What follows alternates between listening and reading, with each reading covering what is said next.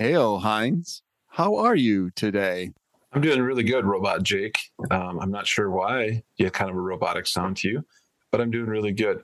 And I, I think I'm figuring out why, Jake. I've really enjoyed the few days we've had since the whole daylight savings time thing started and started, ended, whatever it is. Okay. Yeah. There's something about going home from work in the dark that is just like cool. You know, like at night, you know, big things happen. Like, you know, I, I think it was because basketball season always was about around this time. And it's like okay. games and stuff happened at night, you know, kind of the Yeah. big time things. So just kind of one of those things. It's like, I don't know. It's the season. I love it. Yeah, I know. I, I felt like when it got dark out and I, I left my office, it always made me feel I think I've mentioned this on the podcast before, but it always made me feel like, oh, I was super productive today. I put in a very long, hard day of work. But then I remembered I was working for the man and it's like they're just taking time away from my life. So um, but yeah, I totally get that feeling. Yeah. I, I get you. I read you. The night adds some excitement to the darkness, driving home, all the headlights, stuff like that. You know, thinking like, yeah, like you said, super productive, even though it's 502 and it's, you're not super productive. But Right. yeah, Well, as Adam Sandler would say, the night time is the right time. and, and we have an exciting podcast episode tonight, I think. Oh yeah, they're always exciting. And everyone should know now by the time, you know, they saw the title when they clicked on it. But we're continuing the top 20 albums of all time, but numbers 10, 6 through 10 tonight. Yeah. Yeah, exactly. And we're starting to get into some really juicy ones. So what do you say we hit that music and come back and talk about more music? Yeah, I think right. I think that's a good idea. Yeah. All right. Uh, here we go.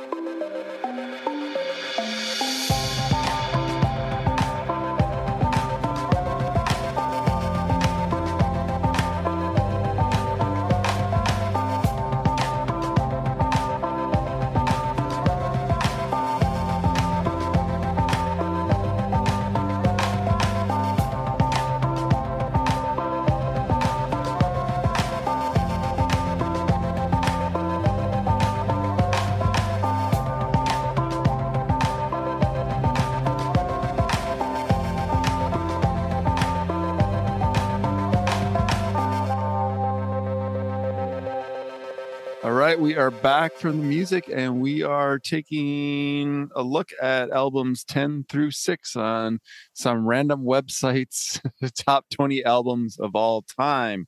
Heinz, take it away. What do we got today? Okay, I think we should probably catch people up on numbers 11 through 20 real quick of just Okay. what we've already gone through. Because I'm telling you, once we get into the top 10, there is a repeating, we'll call it theme Okay. throughout them. Okay, so number 20 was Radiohead, OK Computer. Number 19, Led Zeppelin, Led Zeppelin 4. Number 18 was Bob Dylan, Blonde on Blonde. Number 17 was Nirvana, Nevermind.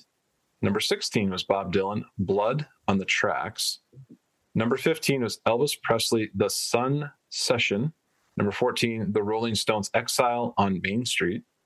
Number 13, The Beatles, The White Album. Number 12 was Marvin Gaye, What's Going On. And number 11 was The Who, Who's Next. And this week, number 10 is Jake. Number 10 is The Joshua Tree by the band U2 out of Dublin, Ireland. It is from 1987. Heinz, what do you think about this band? What do you think about this album on this list? Well, this was definitely um, the album that I think made the U2 sound. When your first three tracks on an album are in order, where the streets have no name, I still haven't found what I'm looking for, and with or without you, I think you're making a real bold statement with those three, Uh-huh. first three songs because Yeah. uh, only two of them became a number one single, but still, all three of them are basically U2 esque songs. Like when people say, "Give me a U2 song," a song, Uh-huh. Yeah. it's gonna be one of those three. Yeah, they name one of those. Yeah, those Mhm. those yeah, like you said, even though like not all of them were number one hits, they're still super iconic sounds. Super iconic. and just the way that the album starts on where the streets have no name that guitar instrumental intro is just such a cool sound i i've always been an admirer of the guitarist from u2 the edge because he mm-hmm. is a master just a mastermind of using guitar effects and effects pedals and things like that he can create these incredible combinations that just give U2 just like this huge rich sound for only having four members in the band. It sounds they sound like a big orchestra because of I mean, the other three members are super important as well, but the Edge, his guitar is insane. He's so good. One of the best. Well, you mix Bono with the Edge, and it is a very unique sound that I don't think you hear, well, kind of like you said, with the guitar side of it, but even the vocals, you just don't hear a lot of it. And um, it seems like Bono hasn't really, I mean, he loves hitting those notes, those, you know, sounds. And it seems to repeat on almost every U2 song after the Joshua Tree album. Am I wrong uh-huh. on that one? No, I think you're I think you're absolutely right for sure. For sure. Yeah. And uh, one thing I thought was kind of unique, and it's good you started off with the Ireland theme. Um, most of the songs, I didn't realize it until I did a little research on it, were actually focused on U2's love of the United States. So, like, I guess there's a lot of literature references. There's certain okay. authors, oh, and wow. even politics of the United States, because they just got done touring in the U.S. and went back and started writing. So they were they were kind of across the pond, motivated to sing about a lot of things that were in the USA at the time. Huh. I did not know that. That is super interesting tidbit. Thanks, Heinz, for educating us on yeah. U2 songwriting. That's great. That's cool. Super cool. What was your uh, favorite song on the album, Jake? Uh, I think it is Where the Streets Have No Name just because of that intro. But I do really love With or Without You. And I also really like uh, Where the Streets Have No Name. Oh, wait, mm-hmm. no, that's, that's what I just said. That is the intro mm-hmm. track. I'm yeah, sorry. Yeah. I'm silly um, yeah, those are my those are my the highlights of the album for me for sure. Bullet the Blue Sky for me, it just had a different sound that yeah. I really liked, and it stood out on the album. So yeah, obviously the first three tracks are super good, and they are U2. But Bullet the Blue Sky was actually pretty good. I liked it. Nice, good. So thumbs up to this album for you. Oh yeah, for sure, okay. for sure. Very good. All right, we're moving on to number nine. And number nine is, ooh, the first entry by a punk band. Here we go. This is The Clash, London Calling from 1979. Heinz, what's your take? What's the scoop? I had never sat through and listened to any album by The Clash. And honestly, if you'd asked me if I'd have known any tracks by The Clash, I probably wouldn't have but everybody knows Train in Vain, Stand By Me. It's just a song uh-huh. everyone knows, but has no idea what the lyrics are, but you've heard right. it before. And I was amazed by this album. I thought it was really, really good. And that actually caused me to go and listen to other Clash albums because I didn't know. I thought what I was listening to on, the, on London Calling was punk rock but a lot of critics claimed that this was their first post punk rock album and it had more of a rock and roll vibe to it, which I can kind of feel I can kind of feel it. I can kind of sense that it isn't like a lot of their other albums that came before this. Right. Yeah. Uh, to me, this is uh, it's a controversial album in my own eyes because yes, the Clash are labeled as a punk band, but to me, this album is not really a punk album at all. It has some quality songs, some really good songs. It's an iconic album. It's just, it's not my favorite. It never has been. Um, if you go back a few years and listen to the Clash's debut album, which is just called The Clash, now mm-hmm. that is a punk rock album to me. London Calling is not. It's it is it's more of a uh, elements of rock, elements of reggae, and elements of pop, mm-hmm. modern pop at the time. I mean, amazing songwriting. The the whole album through and through is still really, really good. But I don't label it as a punk album. And to me personally, I won't even put this album in the top 20. I'm going to be a little and be a hater, I don't think it belongs. and that might be controversial, but that's probably because me, I'm a punk rock purist. mm-hmm. To me, this isn't isn't a punk album, and it's not top twenty worthy in my book. But I don't want to rag on it so much because it is a good album. Just ah, how about we put Pearl Jam 10 in there instead? oh yeah, yeah, I like that. I like, and I'm surprised. And we're gonna have to have a follow up show on what we think should have been in but uh-huh. wasn't.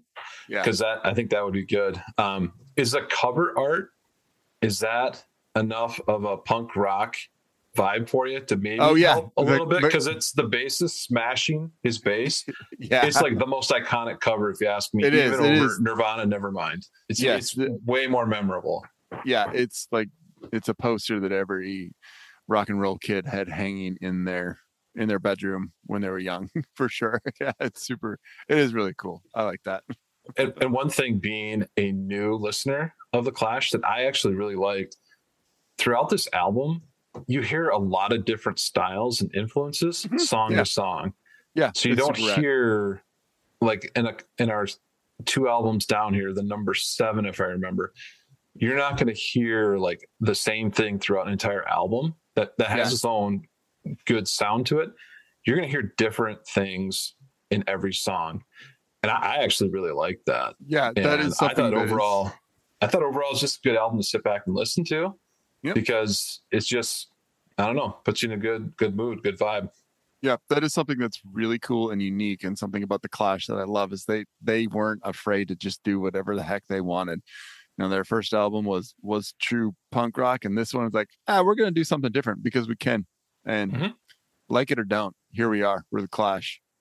yeah, and I love that attitude. That's now that right there is super punk rock. You'll like this story I came across when I was doing a little bit of research on the album. So when they were recording this, um, and they're actually putting together um, the music and the lyrics for it, not actually literally recording it, they uh, would start their days off with just afternoon rehearsals, putting things together and mixing, and then they would go and play a friendly game of football followed by drinks at the local pub, and then come up, come back to the studio and do their evening rehearsal where they got most of their work done. So I kind of like it that they went out and had fun, got drunk, and then it was like, okay, now we're going to actually go to work. I mean, yeah, I don't know, might be able to get more done if you do that. All right, should we move on to album number eight? Yes, I think we're obligated to do that. Yep. And we have another entry from the greatest band of all time, the Beatles. And this one is Rubber Soul from 1965. Heinz, what's your take on this one? Good album. Definitely good album. Um, it's one that you can tell that the Beatles tried to create a different style than their albums before this. Uh, I did find out that this is considered the um, start of their drug use in this album. Yes. And yep. uh, it created a lot of uh, psychedelic type sounds to it, mm-hmm. considered psychedelic in the 60s. Um, but also, it's kind of cool. This was only their second album that they uh, ever produced that was all original band material. Yeah. So it was finally, I guess they kind of put a stop to all the, I don't know, commercial side of it, and they said this is the music we want to do. And so I think I think overall it's really good. It's a good album. Yeah, for sure. Yeah, the Beatles are one of those bands like their early years and their later years are pretty much completely different bands. Their early years were like the really pop stuff. I want to hold your hand type stuff. And then you get the later years, which is all the psychedelic. Rubber Soul is that tipping point right in the middle. Mm-hmm. You still get elements of that their their origins with songs like Drive My Car. And then you get into the psychedelia like Norwegian Wood mm-hmm. songs like that. And so you start to hear those influences. And then by the the Beatles album after this, they've gone full on psychedelic. But this is this is kind of a cool album because it has mix of the old and the new Beatles for the time. And this album here does have what I've officially decided is my favorite Beatles song of all time. So my favorite song by my favorite band is the track called In My Life. And if you don't know what I'm talking about, go hit play on this song and within three seconds you'd be like oh yeah i know that song yeah that's yep. a great song yeah there are three big commercial hits off of this there were norwegian wood michelle and In My Life. Those are Yep. the big three. But my favorites, so your favorite was In My Life. Um, mine was actually Nowhere Man, Mm-hmm. followed by. Drive My Car, and Yeah. then What Goes On. I really Okay. like those three. Okay. Uh, another one of my favorites is "I'm Looking Through You." That is a Mhm. super cool song, and it's one that gets stuck in my head like for days, days upon days. Yeah. And you can tell that on this album, they did have, so they had the drug influence, but they also um, had the influence of, they just got back from their US tour. And on that tour, that's the big stadium tour where they broke the Shea Stadium attendance record and all that kind of stuff. Yeah. And you can tell um, that they obviously were influenced by like Bob Dylan, who they met on the trip, and then also Elvis Presley. Because there's just some of those folk rock influences and some of that rock and roll, soul, southern rock kind of influence from Elvis Presley too. So you can just tell tell they're getting influenced on a few different levels. Yeah, for sure, for sure. Okay, we're on to album number seven, and this one is "Dark Side of the Moon" by Pink Floyd from 1973. Heinz, what do you think about this album? Uh, great album, but the first thing that everyone probably knows, even if they don't know it's a Pink Floyd The Dark Side of the Moon, is the cover, which is Oh, the yeah. Prism Spectrum. And so it's kind of a cool cover art, and it shows a beam of light going into a prism and leaving as a spectrum of colors or a rainbow. So it's kind of a cool little setup they did. And I don't know, I think it kind of feeds into the album because the album it flows really well Yes, and they they intended for it to do that because they kind of wanted to make it into an artistic presentation. Mm-hmm. and i think they even have an associated movie that went with the album or they tried to tie a movie eventually. And it's just it's a great album. I mean it was an absolute treat to listen to like three or four times. It's it's Right, just right. so good.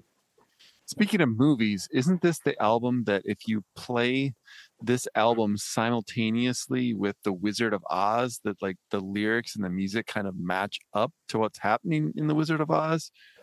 Is this is Yes. the correct one, right? Yeah. something to that effect, but it is not supposedly it is not intentional, or they didn't plan that to happen, or something crazy like that. But we all know it probably did. They probably did. yeah. the three big hits off of this, the three big hits were breathe or breath, excuse me, in the air, time, and money. And I think everyone would know all three of those as soon as it started to get, started to get Oh, played. yeah. Within seconds, within seconds. Al- Also, this album has one of my favorite song titles of all time. I like the song Fine too, but the title The Great Gig in the Sky, isn't that just a phenomenal song title? It is Mhm. so good. They did Oh. a great job with a lot of the lyrics and song titles on this album. Very good. A master class in songwriting. I mean, it's a it's a slow vibe. So if you don't like slow vibe music, if you want something to get get yourself pumped up with, Pink Floyd might not be the band for you. But if you're just sitting around chilling, uh, this is this is a great one to chill to. Yeah. uh, what's your favorite song off the album? Probably money, good old the the OG. Probably the uh, I'm looking. Yeah, I'm looking at the statistics on Spotify. The number of plays, number of streams, Mhm. and money is number one on this with almost 387 million. And you know the next highest one on there is Time with only 266 million. So Yeah. uh, it, it's beaten out song number two by 120 million ish roughly. So yeah, easily the most popular, probably the most recognizable. Like you know those first three, you know, boom, boom, boom, boom. You I hear was gonna that? say the bass line. bass line. Yeah. Like, yep, I know that song. Yeah. Uh, brain damage, I really liked. Like if you start looking away from some of the really, you know, popular ones that get a lot of airplay, Uh huh. brain damage is good, followed up by us and them, I thought Okay. was actually pretty Okay. good. I would suggest with all these albums we talk about today, if you like music, not love, but like music, you can go on Spotify, Apple Music, wherever, and listen to these albums all the way through. And you will, it'll be a good use of your time. Like you will feel awesome at the end Yeah. of it. You will feel awesome. I like that. That's great. Music feels awesome. yeah. And one little kicker thing, trivia thing, or whatever uh, the profits from this album were invested partially into the production of Monty Python and the Holy Grail. They were really. Yeah. Yeah. What a weird story. That is cool. yeah. Hey, it's it's Pink Floyd. If you don't think there's weird things they did with their money, eh, listen to the album. You'll you'll have a feeling there is like producing movies and stuff like that just based on the album. Yeah. Yeah. Cool. All right. That brings us to the last album of the day, number six, and that is called Automatic for the People. And that is from REM in the year 1992. This is a quintessential early 90s album, wouldn't you say, Heinz? it it is the sound of the early 90s for yes. sure. Yeah. For sure. It is the album that, you know, in 1992, I still wasn't really into music at all, but everyone knew all of these songs. Like I didn't go out of my way to listen to music, but I knew all of these songs. like every word where, to most of them. and I don't know where like everybody hurts got played over and over and over again. But literally anyone that was between the ages of like five and 50 back in 1993, I can't remember what year this came out. 92. You knew that song like yes. right away. You knew it.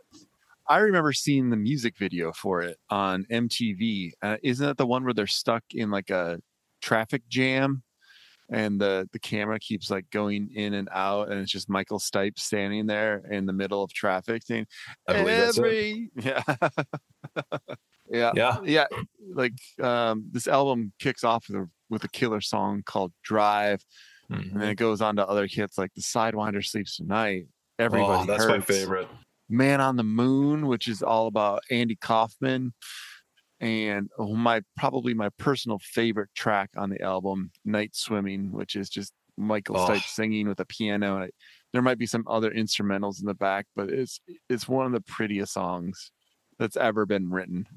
and that's we were listening to that one song before we hit record, and I think we both said it that Stipe is the guy to sing that song and the piano is just a beautiful instrument to be playing in that song. Like it is like the perfect marriage between voice and instrument of any song you'll really ever hear.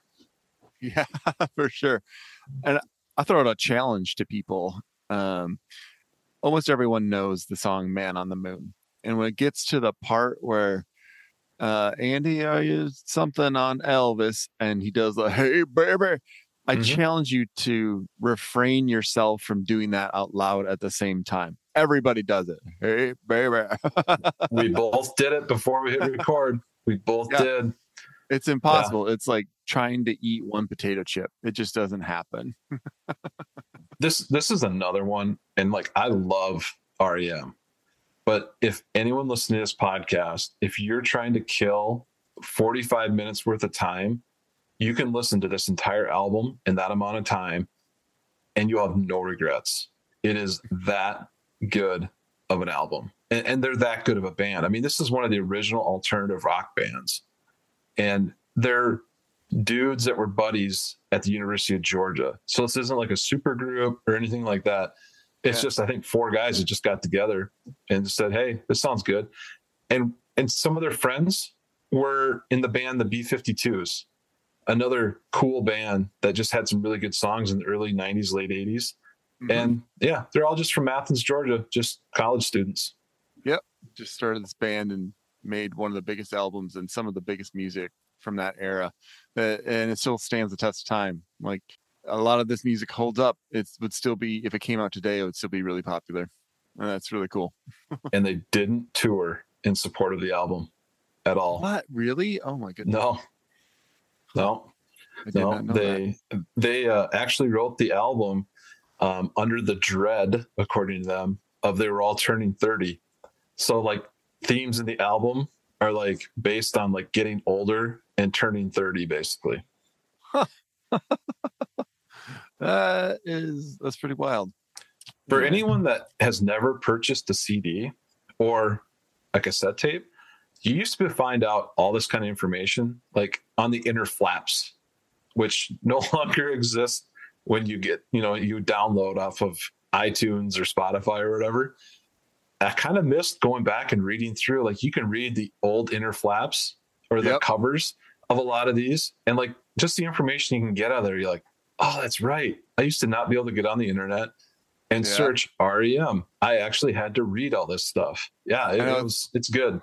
That's pretty wild back in the day. Like that was the only access to information other than the music itself. It was the only thing you had. Like I want to know more about this band REM and like hopefully they wrote something on the inside flap. Yeah, some cool behind the scenes pictures. Yeah. Yeah. Exactly. All right. Well, that does it for our albums, number 10 through 6. We'll do a quick recap for you. Number 10 was U2, The Joshua Tree. Number 9 was The Clash, London Calling. 8 is The Beatles, Rubber Soul. Number 7, Pink Floyd, Dark Side of the Moon. And number 7, REM, Automatic for the People. All right. Unless Heinz has anything to add. No, just go listen to these albums. It's a requirement. Homework. All right. We will get out of here then. So until next week, where we will have another fun new topic, have a safe, happy week, and we will check you all next time. Uh, later. Bye. Gobble gobble.